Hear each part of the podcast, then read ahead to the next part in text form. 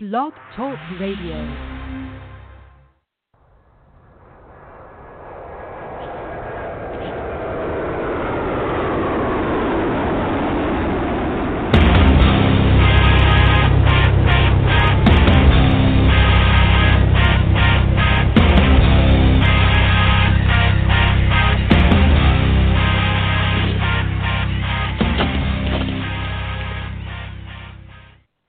Friday, everybody. Welcome to the Michael Cutler Hour. I am your host, Michael Cutler. It is Friday, it is Friday, November the 16th, 2018. I had to think for a moment because last week I did my show on Thursday because of a scheduling conflict. Uh, and today, once again, I have a scheduling conflict, but I'm doing my show a little bit earlier than usual. Uh, I have a reunion tonight with a bunch of agents I have the privilege of working with at the INS for decades. And um, we have an annual reunion somewheres around the end of November as Thanksgiving approaches. And tonight's the night for all the old bums uh, that I worked with to get together. And my gosh, it is breathtaking to see how old we've gotten, but it certainly beats the alternative. And on a somber note, I have to make note of the passing of one of my former colleagues, a gentleman by the name of Dennis McCarthy who began his career several years after I did, and I had the privilege of working with him when he was fresh out of the academy. Dennis was one of the agents assigned to work at what came to be known as the pile at Ground Zero, the World Trade Center that was reduced to a mountain of rubble by two airliners. And in working in that pile, looking first for survivors, there were none, and then human remains, he and so many other first responders were exposed to toxins that ultimately caused him to get cancer, and he passed away. Yet another victim of the terror attacks of 9 11. We keep hearing about the 3,000 who died on 9 11, but that was the day of the attack. So many more have died since. So many more are grievously ill. And yet the politicians, both parties, in Washington and elsewhere refuse to learn the lessons that we must learn from what went wrong that enabled the terrorists to enter the United States. And so, um, on that note, um, I want you to know that this evening I plan to speak quite a bit about the caravan of migrants as it is being optimistically described, uh, refugees described by some other dishonest journalists, to me, this is not a statement of xenophobia, a statement of reality based on truth. Uh, if you're familiar with me, you know that I was an INS agent for 30 years. I provided testimony to the 9 11 Commission. I testified before, I think we're up to 17 congressional hearings, although I doubt that I will be getting any more invitations. I have succeeded in pissing off enough politicians by doing something that they have a real problem with telling the truth. Um, and we need the truth, and we need reality, and we need to stop being intimidated and bullied and pushed around by a bunch of greedy bums that don't give a damn about any Americans' lives, only with the size of their bank accounts and the amount of power that they can accumulate for themselves, even when they get to be 85 years old and they stand on death's door, because we are all here for a limited amount of time. And I am thinking specifically of Dianne Feinstein, who at one time at one time was a terrific senator. At one time, I was routinely on the phone with her uh, senior members of her staff, and she was there with us, standing against the potential for terrorism. But she has jumped ship, has lost her mind, I think, and doesn't apparently give a damn about America's national security or the lives of our citizens. What a way to end your career in the Senate, Miss Feinstein unbelievably, these folks don't give a damn about the threats that they are exposing Americans or, or America to by throwing open our borders, which are, of course, our first and last line of defense against transnational criminals, international terrorists, and fugitives. It is clear that the Democratic Party stands with MS 13 over the President of the United States, but most of the Republicans are no damn better. That is why I wrote an article for the social contract. I called it, you know, America the sanctuary country, because in point of fact, we don't have immigration law enforcement. When you have tens of millions of law violators blithely ignoring our laws and people massing on the Mexican border, and the fact that the president wants to stop it gets criticized by politicians from both sides of the aisle and these nitwit supposed journalists who are propagandists. Goodness gracious, we've lost our minds, we've lost our moral rudder. We don't stand for anything in America anymore except blind greed and corruption, and campaign contributions aren't campaign contributions. That is Orwellian for bribe. I was not, as a federal agent, allowed to take a cup of coffee. You know, we were instructed that if you knocked on someone's door, not that they were the target of an investigation, but that perhaps they lived down the block from somebody who was being investigated and we were trying to seek their help. You know, have you seen cars coming and going at odd hours of the night? Would it be possible for you to grab a license plate number if something doesn't look right? Don't get yourself into a dangerous spot, but if you're able to spot that license plate or you see a pattern or, or whatever, here's my phone number, call me. And if we had that conversation with this fine, upstanding member of the community who was not under a shadow of doubt, no investigation, we're just trying to get their help. if we knocked on the door and they offered us a cup of coffee, we were forbidden from accepting it. All that we were allowed to accept was a glass of water, and if we really wanted to be extravagant, maybe they could throw a couple of ice cubes in the water. Because the idea was that nobody should ever think that they have an in with a federal agent. But how much money changes hands when there's an election? And if you don't think that people that write the fat checks not only have expectations, but their expectations are met, well, if you don't understand that, go to a doctor and check for a flatline EEG because your brain isn't functioning. This is legalized corruption. And we, as a country, and all Americans in this country, are paying one hell of a price. We're losing our lives and our livelihoods to the corruption of the politicians.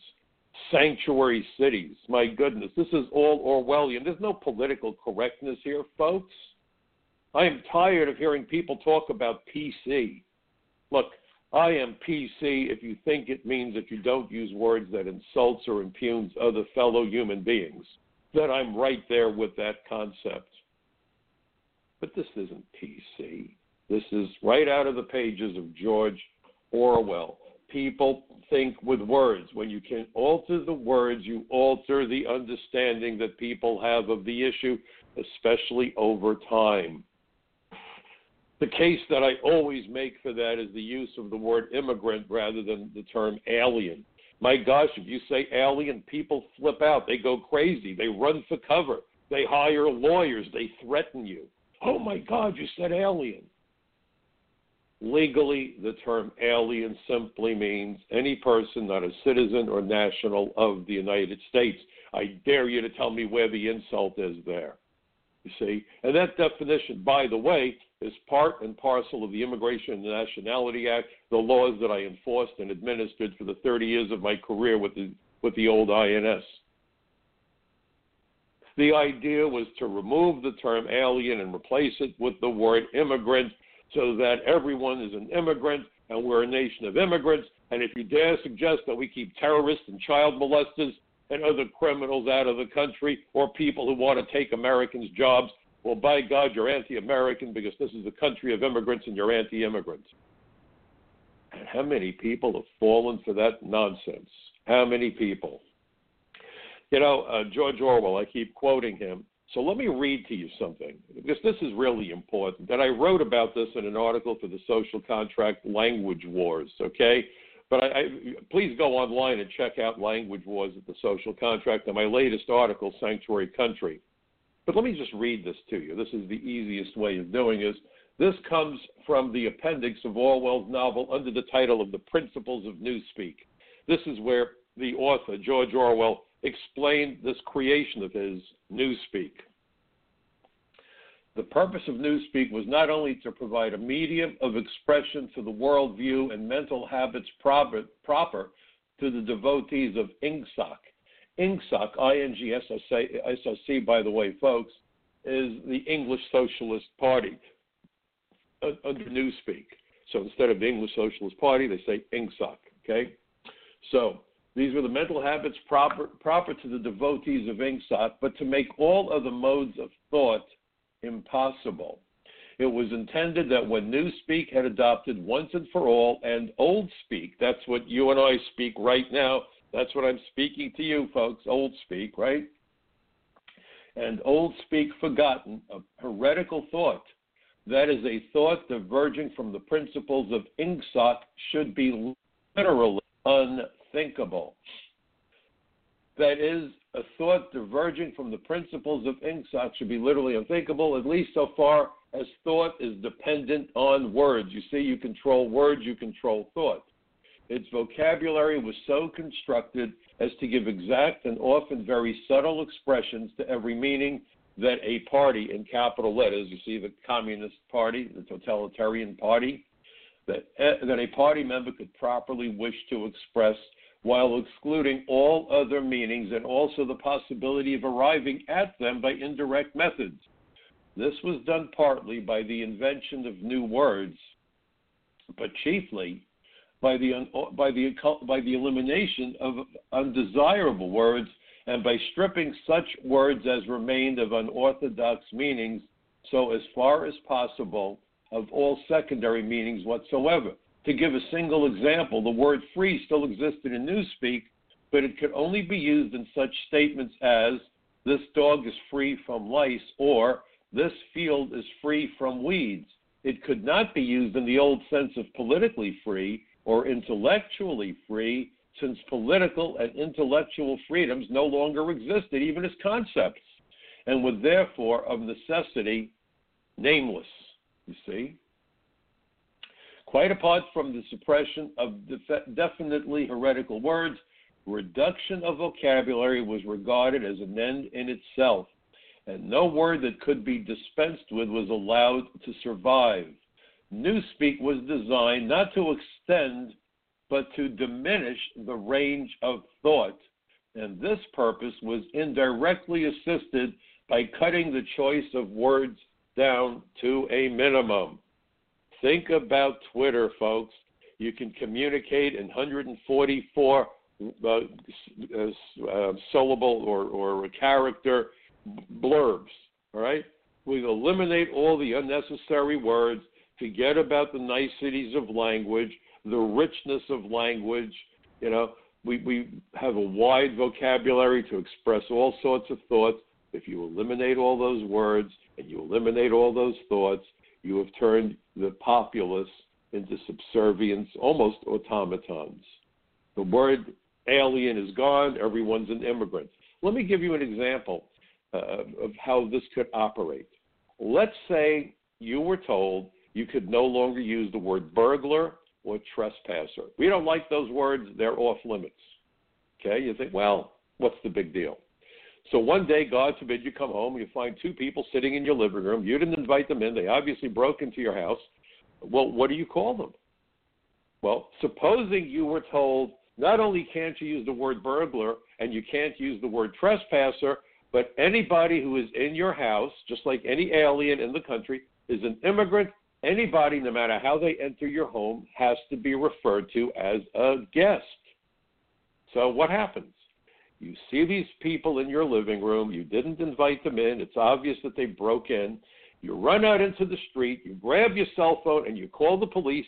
But now you have only one word you can use guest. So you call the police.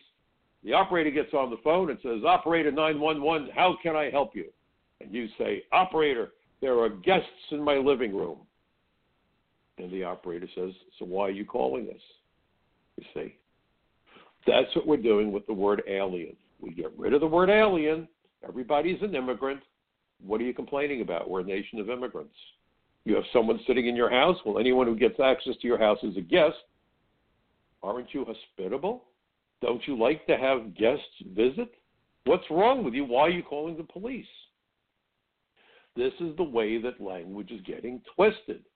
You have foreign nationals massing in Latin America, heading north, First of all, we're being lied to and told they're all Central Americans and they're starving and they're hungry and they're looking for a meal. We're very sympathetic people, Americans more than anybody. How many scams have been pulled on people? a family has their house burned to the ground, and people claim that they are collecting money for that poor family, and in reality, they're pocketing the money. A police officer is shot to death. They put up collection boxes. Usually, 85% of the money goes to the people that put up the boxes, not the police officer's family. And this is supposedly legitimate. All right? We are hoodwinked every day out of the week out of our money. It's about separating us from the money in our pockets. So we're, we're, we're told we're compassionate, and these are hungry people, and they're migrants. Well, we have American migrants also. Migrant farm workers migrate from farm to farm to farm and do the backbreaking farm work. And they're Americans, you see. So we have migrants heading for America. They just want to pick our lettuce, apparently. Why would you want them to not pick your lettuce? Meanwhile, watch the videos. Look at the rioting. Look at how many police officers throughout Latin America has been attacked and injured by these migrants, the refugees. And when they interview them, what do they say? Oh, we're starving. We're looking for a better job. A better job doesn't qualify you for asylum, but it doesn't matter because they're going to apply for asylum. They're going to be allowed into the country, paroled in, not admitted, paroled. That's a fine distinction.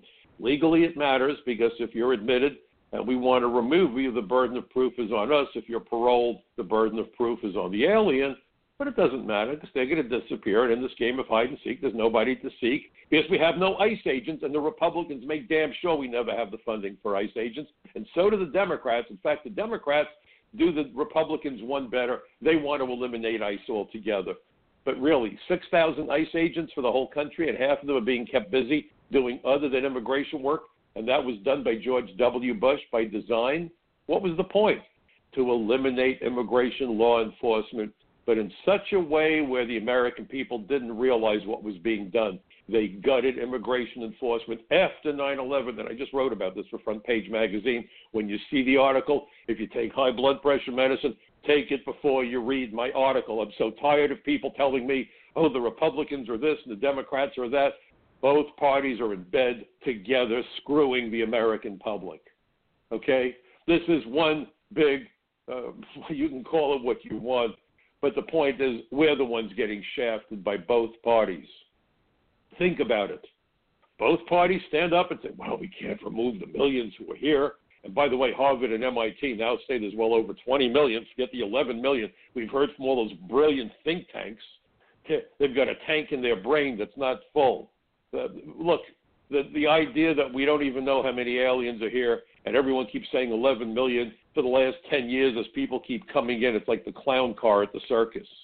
We don't know, and there's probably 30 or 40 million by now but we're being told nothing to see here, folks. They just want to pick your lettuce and wash your dishes. Bull. Bull. Now, a lot of them are in a desperate situation.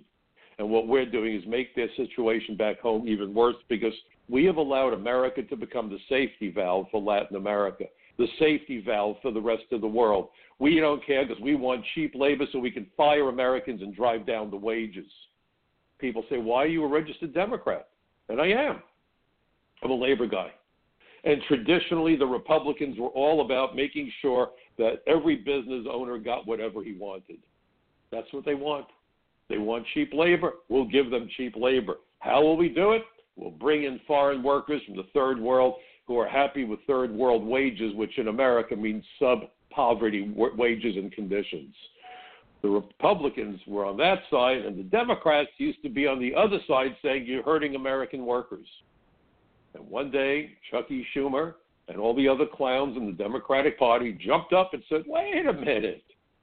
We can get these people to vote for us, and we can get money from the same people that give money to the Republicans if we work with them to let all this cheap labor in. So immigration went from law enforcement to a delivery system that's more efficient than FedEx and UPS combined.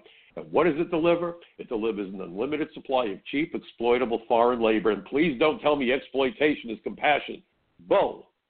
It delivers an unlimited supply of foreign students. Why in the world did we admit 152,000 Chinese STEM students last year when their programmers hack our computers every second of every hour of every day of every week of every month of every year? They are hacking away at our computers. our government computers, our military computers, our intelligence computers, corporate computers, and even private computers. They hack away and hack away and hack away. And where are their programmers being trained? Right here in America's best schools. And they build their military, and they threatened us with the military when they created the artificial island in the South China Sea and illegally militarized it. And they rattle their sabers at us. this country that's most favored trade, right? They're our trading partner. And they rattle their sabers. And who designed their sabers? The engineers that we trained in our universities and then put to work working for American military contractors where they robbed us blind and continue to rob us blind every minute of every hour of every day, stealing our secrets. and we bring more in and we train them better so that their weapons will one day be better than our weapons. And then what do we plan to do? We are self destructive. The communists said the capitalists will sell you the rope with which you will hang them, and we folks are having a fire sale on rope. And if you dare say these things, you're a xenophobe. You're a nativist. You're a racist. You're a bigot. How about you're sensible? This bullying tactic has worked, though, because most Americans are turning into cowards. Okay? And understand the issue.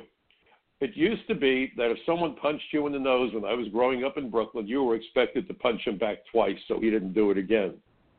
Now, if you defend yourself, you're liable to get arrested. And if your parents taught you to defend yourself, they're probably going to go to jail. So we've raised docile Americans. Don't defend yourself. Don't say anything. Don't do anything. We're going to eliminate the words in your vocabulary, and we're going to take from you the initiative to defend yourself even if you're attacked. Bullying is terrible. Let the government take care of the bullies for you because you shouldn't be doing it by yourself. God forbid. Don't you dare stand on your own two feet, America. Don't you dare. So we've taught Americans to back down, run for cover. George W. Bush, I don't know if you remember it, but when a bunch of Mexican drug dealers came across the border and they were armed, our National Guard stood strong and ran like crazy away from the intruders. And they had awards pinned on their chests for running away. Actually happened. This is what America is. We are all track stars and we run away from danger. We run away from danger. Never mind that the Democratic Party stands with the gang, stands with the cartels. Never mind that even as I speak to you, there's an individual by the name of Joaquin El Chapo Guzman sitting in a jail cell because he is on trial in Brooklyn in the Eastern District of New York for being allegedly, allegedly the kingpin of the dangerous, violent Sinaloa drug cartel that moved at least 200 tons of cocaine into the United States. Never mind that. Never mind that the Sinaloa cartel has also moved heroin and marijuana and meth and all kinds of poisons into America. And where is the trial? In Brooklyn, New York. How far is that away from the Mexican border? Well, it's on the other side of the country because we are a country of 50 border states. Because when that garbage comes into the United States, they move it right into New York. Now, why in the world, why in the world, if you're running the Sinaloa cartel or any cartel, would you set up shop in New York City, the city that has the most sophisticated, best trained, best equipped, greatest number of police officers? You would think that New York City is the last place you would want to do anything criminal because we have 37,000 cops in New York City. You watch the cop show on TV, you know, and some sheriff says, I'm calling for backup. He'll be here in 48 minutes. You know, right, lots of luck. Well, that's pretty bad. In New York City, you call for backup. Within two minutes, there's 80 cops on a street corner, two helicopters overhead, and SWAT en route. New York City. Why would you set up shop in New York City? You're a drug cartel. Why would you go to the city with the most sophisticated, best trained, best equipped, and largest police department, perhaps in the world? Well, it's easy, folks. Think about it. Besides the fact that New York hits the trifecta of border states, we share the border with Canada, we have seaports, we have international airports. We're a border state. Every state is. New York City, in particular, is a sanctuary city. And what does that mean? Well, it means that if the police arrest you, they are not allowed to tell immigration that you are in custody. even if you entered the country after you were deported, even if you have a rap sheet a mile long and you have convictions for violent crime. So you're looking at 20 years in jail for reentry after deportation, but you will be protected from the mean immigration agents. Kamala Harris, a senator, actually, from what I read, I haven't seen the actual article. I just saw the headline, which made me sick. She grilled the head of ICE and, and, and equated ICE with the KKK, according to the headline. You have Governor Cuomo in New York State equating ICE or calling ICE agents thugs. The second largest contingent of law enforcement agents assigned to the Joint Terrorism Task Force are immigration agents. Why? Because any foreign national who engages in terrorism is committing multiple violations of our immigration laws. And the cool thing about it is that if you're violating the immigration laws, you don't have to prove the person is a terrorist to arrest them. It's efficient.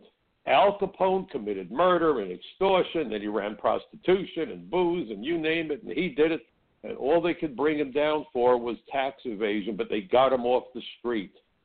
Why wouldn't you take a weapon like immigration law enforcement and use it against the drug dealers? It's obvious they want the drugs to come into the United States. A good friend of mine, Everett Hatcher, DEA agent, was killed by a dirtbag by the name of Gus Farace back in the 80s who thought, because he was an idiot, which is what mobsters are, that because Everett was black, that he must have been an informant, didn't understand that there were black agents at DEA, but Everett Hatcher, we knew him as Hatch, um, was, was was not only a, a, a DEA agent who had done amazing work as an agent. He was a close friend of mine. I was with him three hours before he took two bullets to the head. He had also served honorably with distinction in the Vietnam War. He was the father of two boys, the husband of his wife, um, and he took two bullets to the head for this war on drugs. So they named the street outside DEA headquarters in New York for Everett Hatcher. Whoopee. War on drugs? Are you kidding me? This is all a magic act. This is blue smoke and mirrors, folks. If you wanted to eliminate the drugs, why aren't you running commercials like they did with cigarettes? Those cigarette commercials were very effective. Ask yourself, and cigarettes are legal. When was the last time you saw a good commercial about the dangers of heroin or meth or crack or cocaine or any of that garbage? No. What did we do? The worst heroin epidemic in the history of the United States. Last year, according to DEA, 63,000 plus people died of opiate overdoses. What do we do? We legalize marijuana. Marijuana is a gateway drug to the hardcore stuff. Now, it doesn't mean that someone who smokes pot is going to start shooting up heroin. But I can tell you, having spent four years at DEA Unified Intelligence, having spent 10 years with the Organized Crime Drug Enforcement Task Force, I frankly never, ever, ever, never, ever met anybody who had a drug problem who didn't start with pot. It's a gateway drug. We know it is. It's not a game, it's not a mystery. So at the time that we have this problem, with opiate addiction, we legalize marijuana. And guess what? There's been studies done that show that the states or the cities that have legalized marijuana have higher incidence of traffic accidents and fatalities on the highway. Nobody cares about that. Who cares about the dead bodies? Are you putting money in the bank? That's what they care about. This is all about money. This is about money. It's not about America or Americans. This is the big con job being foisted on us by the politicians from both parties. Both parties have come to the agreement that we can't deport all these illegal aliens, so the only reasonable thing we can do is legalize them. So this has now become a debate. Should we give them a path to citizenship or quote unquote only permission to work? Because we can't deport them all. So let me tell you what, and I think there's probably 30 or 40 million here illegally. But that's still a smaller number than the number of people who have driver's licenses and cell phones. Have you ever heard a mayor or a governor or a chief of police say, well, there's too many people with cell phones and driver's licenses to do anything about people who text while driving? Of course not. They have you convinced that if you're behind the wheel and you reach for the phone, SWAT will descend on your car and pull you out of your sunroof, right? Drunk driving if they handle drunk driving the way we're handling immigration, they would they would raise the blood alcohol level from 0.08 to 3.0. You can't be conscious at 3.0. What does that mean? You can't be behind the wheel at three point uh, under 3.0, you would be le- not legally drunk. So if you raise it to 3.0 and you declare anyone under that is not legally drunk, nobody who's legally drunk could have an accident because they wouldn't be conscious. And then you hold a press conference and announce what a success the law change has been because nobody legally drunk has ever been in an accident. No, they're in the emergency room because they're overdosing on alcohol, and they're suffering alcohol poisoning, and they're unconscious, you see? But that's not what they did because they really wanted to do something about drunk driving. So they went from 1.0 to 0.08.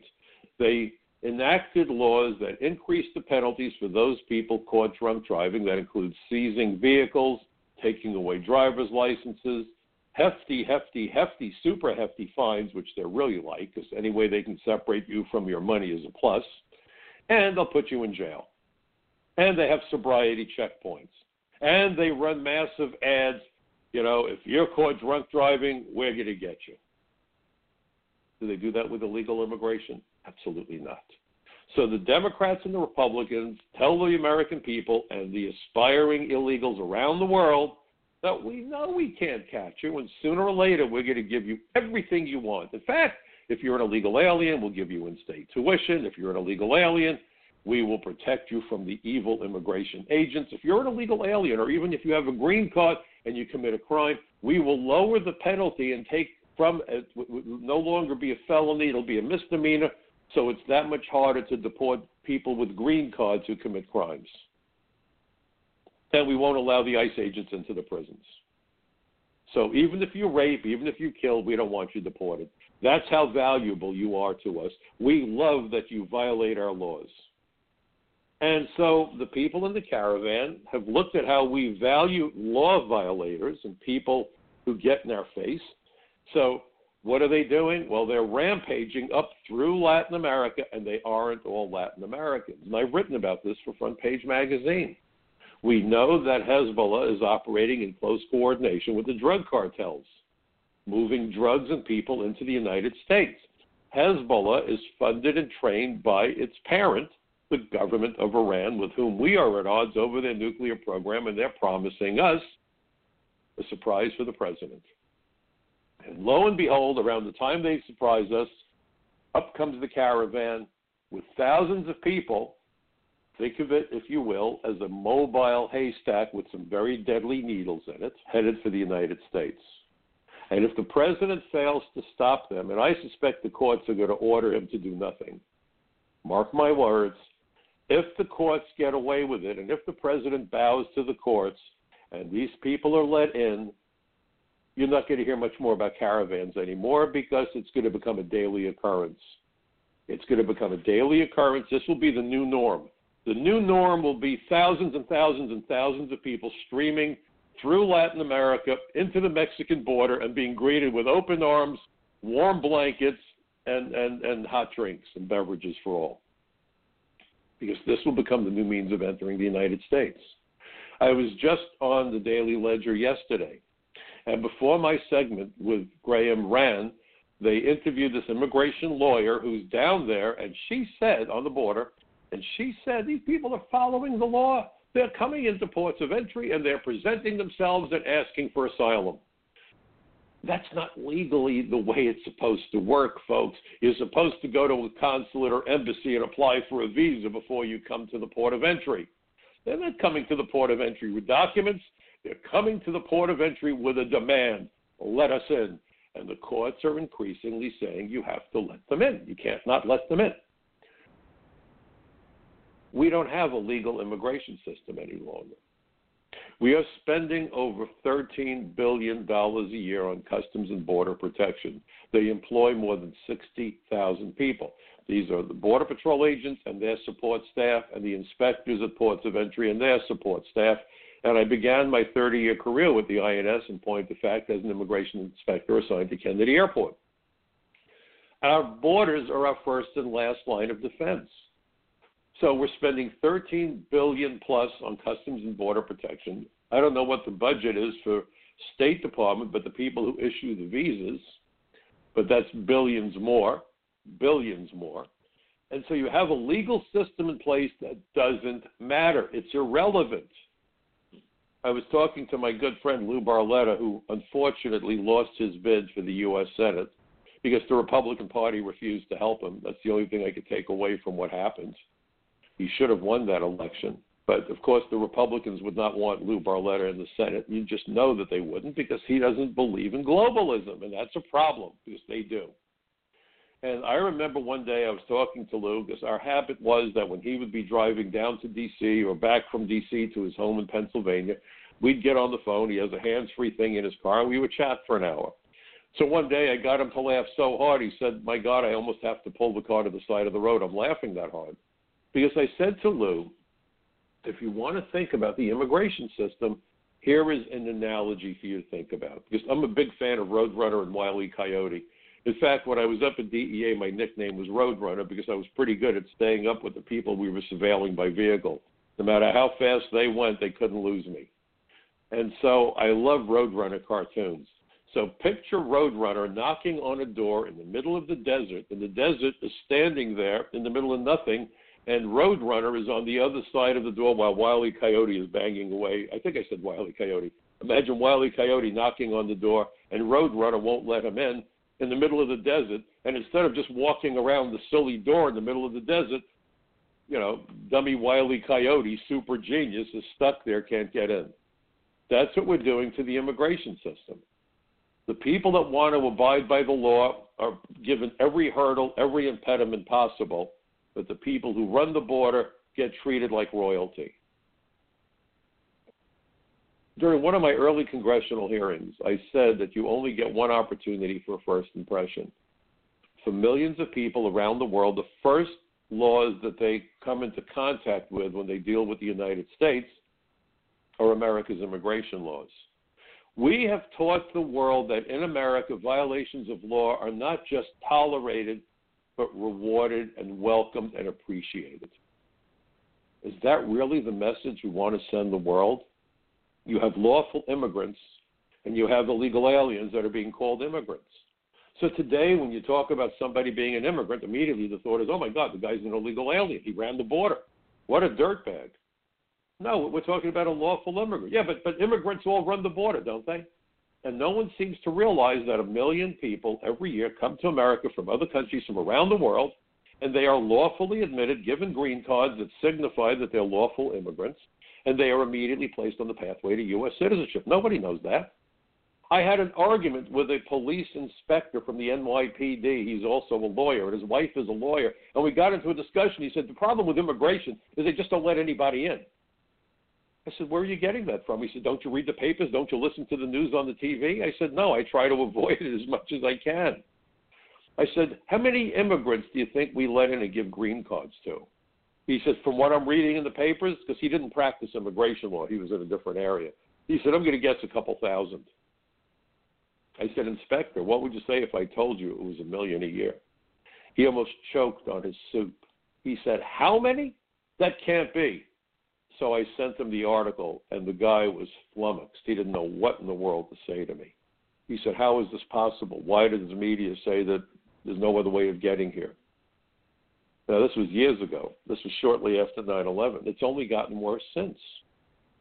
We have a legal system that is the most generous in the world, but no matter how many we let in legally, the Kamala Harrises and the Chuck Schumers and the Nancy Pelosi's of the world want more. And don't you for a heartbeat think that the Republicans are much better. Bob Goodlatte is the outgoing chairman of the House Judiciary Committee. He is an immigration lawyer. He told me he was when I met with him a few years ago. Why do you think they want to legalize all these aliens? Because these aliens are clients for immigration lawyers. The immigration system has gone from a law enforcement system designed to protect American Americans to a delivery system that delivers an unlimited supply of cheap, exploitable foreign labor foreign students, foreign tourists, and clients for immigration lawyers. That's what it has become. And look at the consequences. Our school system is stretched to breaking. Hospital emergency rooms look like the waiting room at Grand Central Station. You can't see a doctor for hour after hour because the illegals use the emergency rooms as their primary health care provider. And look at what it's done to real estate. If you own real estate, you're making out like a bandit. If you're a realtor, you're making more money than you've ever made in your life. In New York, houses that were going for a couple of hundred thousand a few years ago were going for a million dollars today. And here's why. And there was a, a piece on TV, a documentary. China, Russia, other countries are sending us their gazillionaires, and they're buying up condos in Manhattan. They don't even live there. They are just socking away real estate because they have so much money to play with because they're beating the snot out of us in the international market. So a condo that might have gone for two million in Manhattan is going for thirty million. Americans can't buy it. You know, a million dollar condo if the husband and wife are professionals and they're they're making a half a million a year. Sure, they buy a million dollar condo, a two million, a three million dollar condo. Who can afford a thirty-five million or a forty million dollar condo? They can't.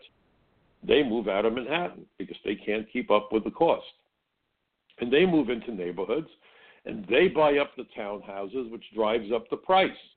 Well, the people that were there, this is you know the food chain. They get bounced. They can't keep up with this, so they leave. They move into the middle class neighborhoods, and they jack up those prices. So between the influx of money by these folks, the flooding of America with people that don't have any money at all, and they will live five people, you know, in, in a one-bedroom apartment, or, or ten people in a one-bedroom apartment, the quantity of housing disappears. The value of real estate goes through the roof. The banks are making out like bandits, but guess what? We've never had more homeless people in New York City or San Francisco or elsewhere than we do now. And when you take a family and force them into homelessness, very often they lose custody of their children. So this is destroying the fabric of America.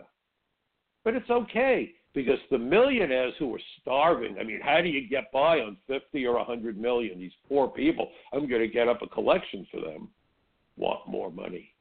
You know, the guy that has three mansions, what does he need more than anything in the world? A fourth mansion. The guy that has a Learjet, what does he need? He needs a Lockheed Jetstar. And the guy with the Lockheed Jetstar needs a 757. How in the world can you do it? You take America and you use it like a cash cow. You drive Americans into poverty, you flood America with drug money, and you destroy the country. And what they don't understand, because the very greedy remind me of the cancer. Cancer has an insatiable appetite for nutrients. In fact, cancer, mindless as it is, is able to force the body that it is intact to surround it with blood vessels so it can bathe in nutrients. And it does really, really well as it starves off the healthy tissue until the day comes when it is so successful that it kills its victim. And guess what happens to the cancer? It gets buried with the person it killed. It doesn't survive. If these rich SOBs destroy America waiting in the wings, it's not like, well, next year Canada takes over. It's not like the World Series. Well, so the Yankees didn't win this year. No big deal. No, no, no. Waiting in the wings, boys and girls. Iran, Russia, China. That's who's waiting in the rings, in the wings. China is a communist country. And look at what Google has done with China, these sweetheart deals. Google did not want to help the U.S. military on moral ground. Oh, they're such decent people. I want to be just like Google when I grow up. So decent, so wonderful, right? But they've gone to China. And China said, if you want to do business here in China, then you have to work with us and you have to censor whatever people are searching for on the internet and we want to know what who's searching for what because if people search for things they're not supposed to they pay a hell of a price in china and google is working cooperatively with the chinese government maybe it's a way of understanding how to do these things so it can ultimately be done in the united states because there have been articles written about how searches on these search engines twist things in a, in a political direction. So if you try to look something up about the president, you're going to get the negative stuff, but not the positive stuff, and so on. This is thought control. Go back to what I read to you about George Orwell the elimination of words, the changing of thoughts, the way we manipulate one another by language. That's what's happening, folks. And so they use the term caravan of migrants. You know, I, I almost think of Barnum and Bailey, you know, coming through the tunnel with the elephants and so forth. Of course, they're no longer in business, but it was a big day when the circus came to town. So the circus is coming to town on the border.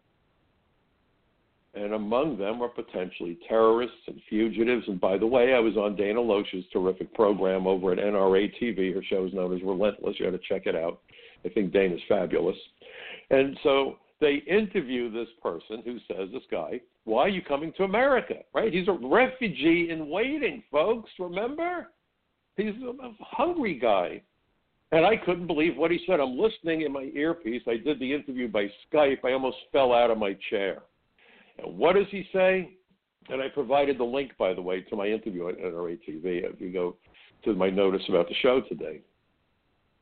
He is coming to America. Are, are you ready for this? Hold on to your seat. He wants a pardon for the crime for which he was convicted. And what was the crime for which he was convicted? Attempted murder in the third degree. If he sets foot in America as someone who's been convicted of attempted murder in the third degree, he is what is legally known as an aggravated felon and faces up to 20 years in jail for reentry. Migrant migrant.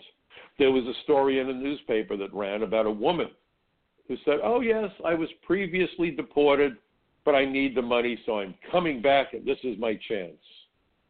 You were previously deported, you're coming back. They didn't say if she was a criminal or not a criminal, but most of the people who get deported are criminals. So she's coming back, migrant. That's why I call this a caravan of aspiring illegal aliens. And Bill Maher, the genius rocket scientist that he is, accused the president of being a liar. Boy, if someone had said that about Mr. Obama, he probably would have had a cow. But where the president or his children or his wife are concerned, they're all fair game because he's so despicable in their world.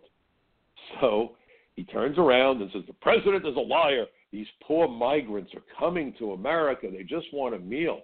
But what does a millionaire like Trump or a billionaire like Trump know about being hungry? You know, that was the kind of statement he made. Again, the president has access to information when he gets his daily briefing. If you look at the congressional testimony, this is all open source material. Open source, for those of you not familiar with the terminology, means that this is information that is available to anybody who looks it up. There's classified, confidential material you have to have a security clearance and a need to know in order to access it. Open source material means, uh, you know, Charlie Brown can go to the internet, punch in the thing, and bango, there's the document. Read the testimony from the congressional hearings about the certified subject matter experts on Latin America who have been warning for decades now, a couple of decades, that there are terrorists operating in Latin America, the tri-border region of Brazil, where Brazil abuts with, with Argentina and Paraguay. Hamas and Hezbollah, also a client of Iran, operating in Latin America, probably ISIS and Al Qaeda for all we know.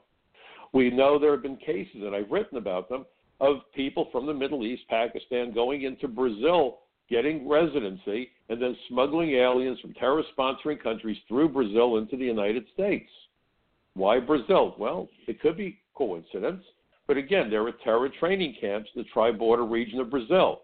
We know that Hezbollah is operating throughout Latin America, trying to extend Iran's influence all over Latin America. They're destabilizing governments and they're smuggling drugs into the United States. 63,000 people died of opiate overdoses last year. That's a big number. Have you seen it making headline news? 63,000 people is the equivalent of a football or baseball stadium being blown up. Now, if terrorists blew up a stadium and killed 63,000 people, it would make headlines all over the world and people would go nuts. But 63,000 people, a few at a time, a few each day, are dying of opiate overdoses. They're as dead as anybody killed by a bomb or a bullet.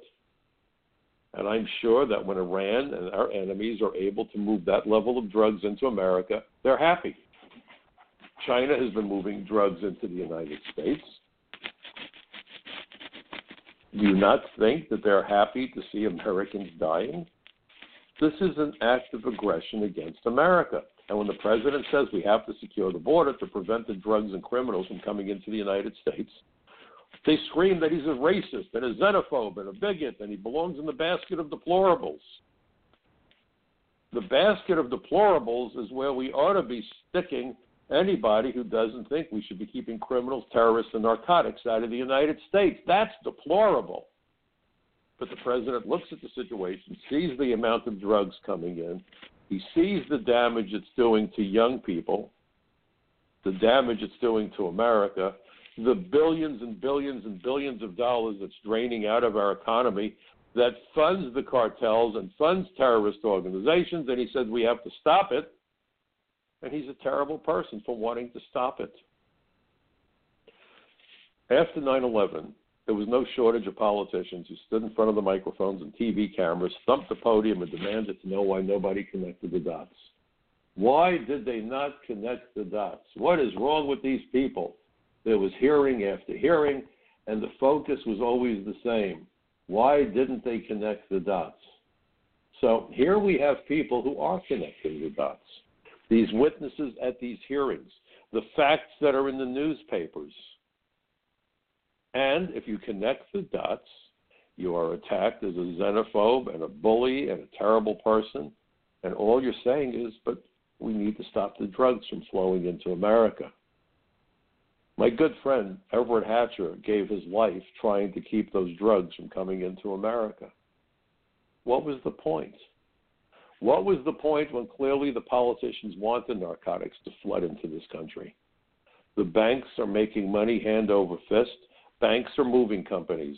If you move from New York to Chicago, you call up a moving company and say, okay, I've got five rooms of furniture, I've got a big piano, I've got a couch, I've got this, I've got that. And then they want to know just two things Are there elevators in either building? And how many miles are we going to move it? And then they charge you for the moving. Banks move money the same way. They don't care where the money comes from. They don't care if the money is the result of a, of a prostitute working in a brothel or a surgeon working in an operating room or a drug dealer who just did a drug deal for five kilos of heroin.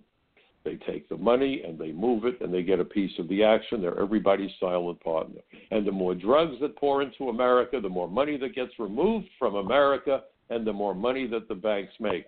The more money that the that Wall Street and real estate that launder the money make. If you want to talk about dirty business, it's the drug trade. Because it leads to death, it leads to violent crimes, it leads to wrecked lives and wrecked families, it leaves children without parents, it pushes American kids into, into foster care. It reverberates through our economy, but in no greater place than among America's minority communities. And the politicians will make these great speeches in these neighborhoods, these tough neighborhoods. They don't care about stopping the flow of drugs or the gangs. Nancy Pelosi took umbrage, big time umbrage, that President Trump dared to call members of MS 13 animals. I actually had a problem also because I like animals.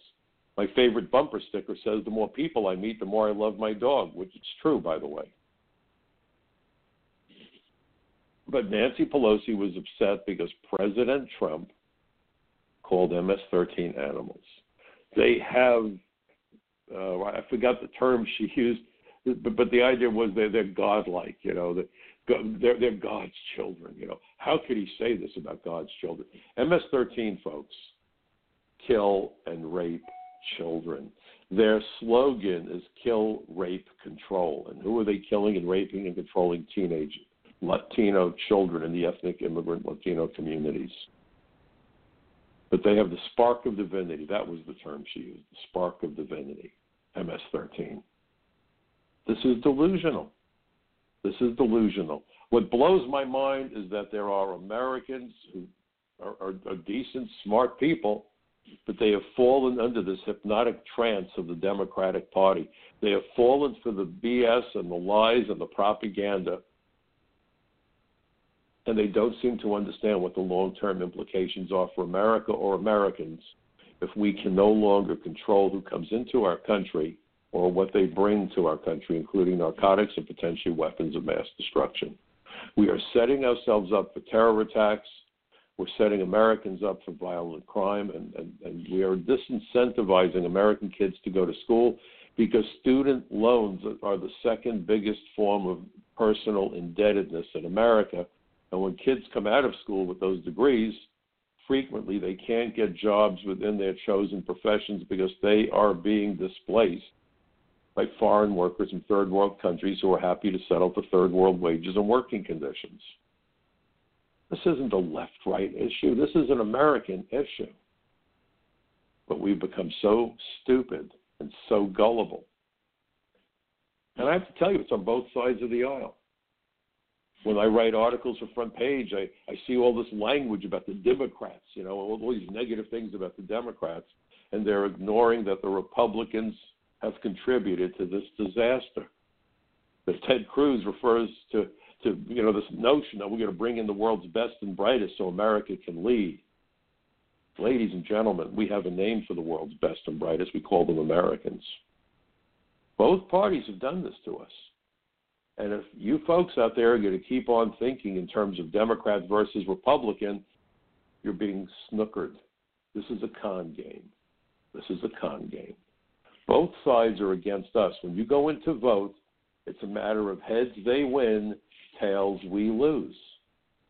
And the sooner the American people come to understand the betrayal of America by both parties, the better we will be. We need to be out there and we need to call our elected representatives, so called, because they don't represent us. They represent the people that write the checks.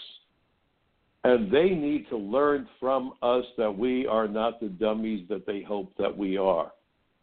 We need to wake up. We need to wake up our neighbors. We need to have honest conversations before we really go over the edge. We're close now. We are close now.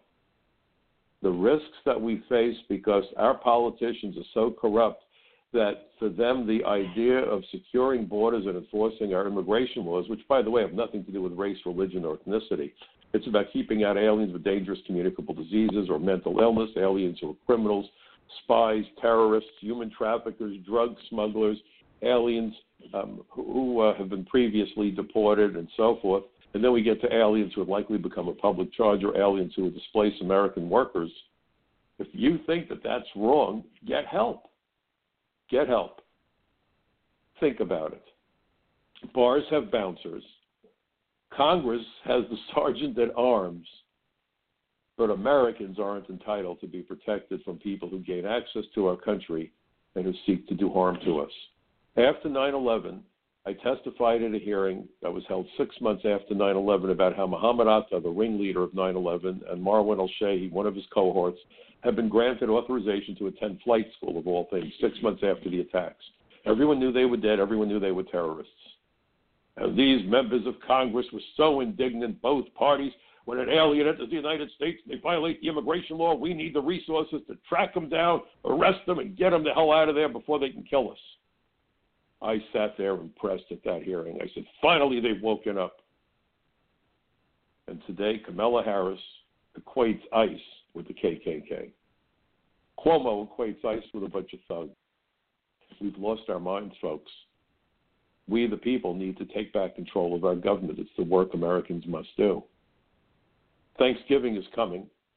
I hope that uh, I'll be able to do my show. We're not sure about scheduling.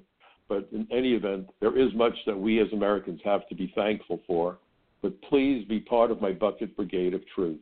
Please let your friends and neighbors know about this program, about the articles that I write. Democracy is not a spectator sport. Only Americans can take back control of this wacky government. But the only way to do it is if we emphasize that which, as Americans, make us most similar, not which makes us different. This emphasis on differentiating Americans is toxic. It's a divide and conquer strategy, and it goes against the notion of e pluribus unum, out of many one. As Americans, irrespective of race, religion, ethnicity, the superficial issues, as Americans, we have so much in common. We need to stand together to protect this country and protect it not just for ourselves, but for our children and protect it for our children's children. Thank you so much for listening. See you again soon. So long.